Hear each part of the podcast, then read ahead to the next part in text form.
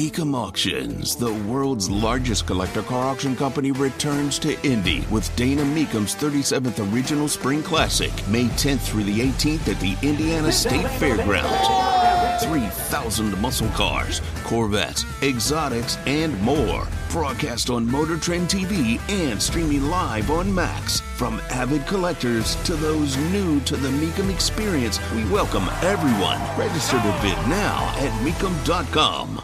Tony Katz, the morning news. 93 WIBC. My name is Craig Collins filling in. Uh, there's some really odd headlines. Uh, there are some really odd headlines out there in the world, like this one. Uh, the White House, a White House report, signals an openness to manipulate sunlight to prevent climate change.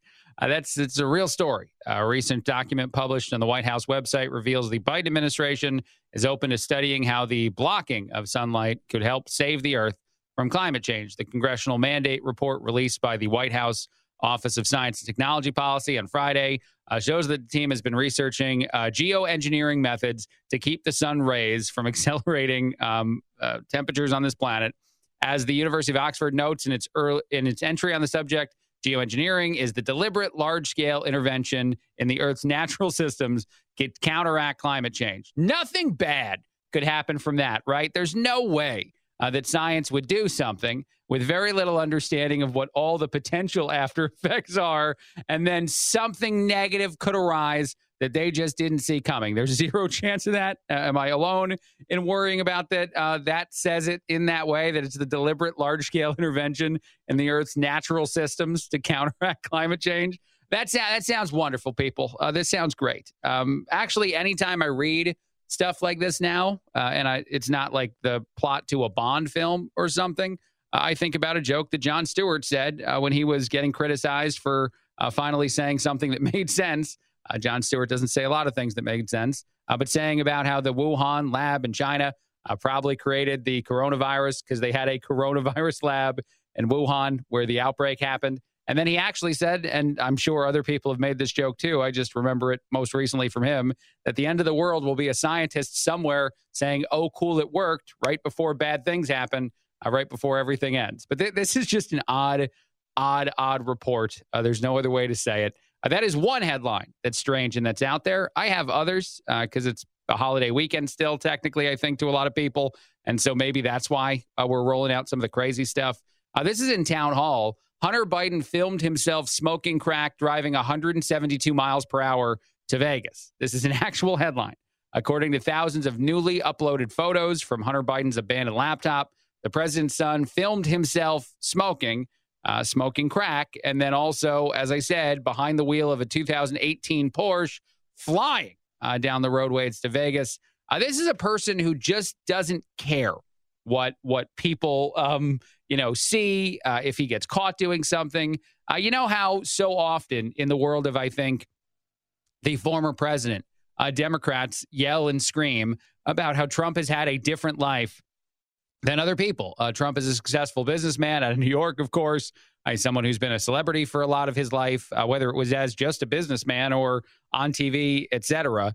And yet, there's not a single story of Trump, uh, former President Trump, uh, driving 170 plus miles an hour to Vegas while uh, on a video smoking crack. Shocking, weird uh, that someone who can be so out of touch, so disconnected from society because of his upbringing, again, according to Democrats and the way they complain about him, uh, can be so, so different than Hunter Biden, a person who is just a mess as far as his history goes.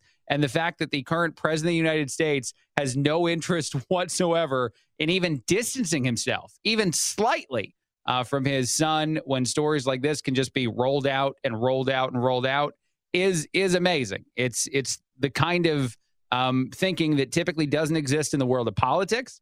Uh, certainly not in the world of politics, but I don't think it even really exists in the world of of most families. I feel like there are times uh, when people fall as much as Hunter Biden has fallen, that the right way to help them get back up is to actually not help them at all. And the enabling of someone, continued enabling of someone, uh, might be the way in which you had as many years of struggle as you did. Uh, but this is this is just surreal in the latest in the world of Hunter Biden. One last thing, I just want to throw this out there.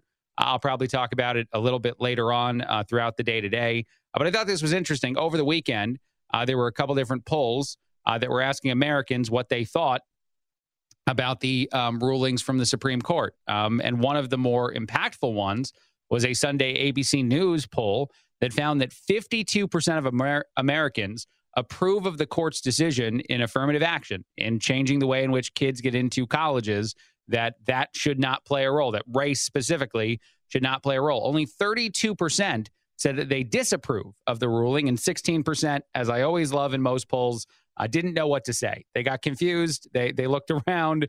They wondered if someone would help them to tell them what their opinion is. And when nobody did they just sort of walked off uh, in my assumption. That's what happened. But 52% of americans approve of that. So, one of the major Supreme Court decisions that Democrats spent all weekend complaining about and telling you meant that the country was moving backwards or that this and that were happening and the Supreme Court uh, needed to be held accountable for the ways in which they've become a political party in and of themselves or, or uh, behaving beyond what their intended uh, role is supposed to be. In at least the case of affirmative action, uh, they're aligned with the American people, more so, of course, than the Democrats are. And that should be mind blowing well, to Democrats, not to anyone else. Everyone else should have seen this coming. Uh, but to uh, the party that is going to scream and yell that this needs to change, this needs to change, uh, they need to at least look at some of uh, the data coming out. Because the other thing I will say too, just real quick, I wasn't even going to intent uh, intent to reference this. Um, there was an article a couple weeks ago uh, that said that the Supreme Court changed people's opinions about abortion. That's the way the headline read. I think it must have been in The Hill or something, some left leaning uh, publication. And the truth is, actually, the Supreme Court was really reflecting how uh, nuanced and, and different people's opinions are on something that media would tell you uh, they're not nuanced on. But they, they actually are. And the more you dove deeper into the data, even before the, the decision over a year ago, uh, you realized, oh, wait a minute, uh, this is way more complicated than anyone who's on mainstream or left leaning news uh, would lead you to believe. So it seems like it's happening once again. And so I know they're not going to look into this information, uh, but I know that they should because I know that that means a lot more to you and I, uh, what the uh, average American thinks about some of these judgments than what any of the Democrats are saying or have been saying all weekend long. All right, quick break, a lot more. Uh, Craig Collins filling in, Tony Katz, The Morning News, 93 WIBC.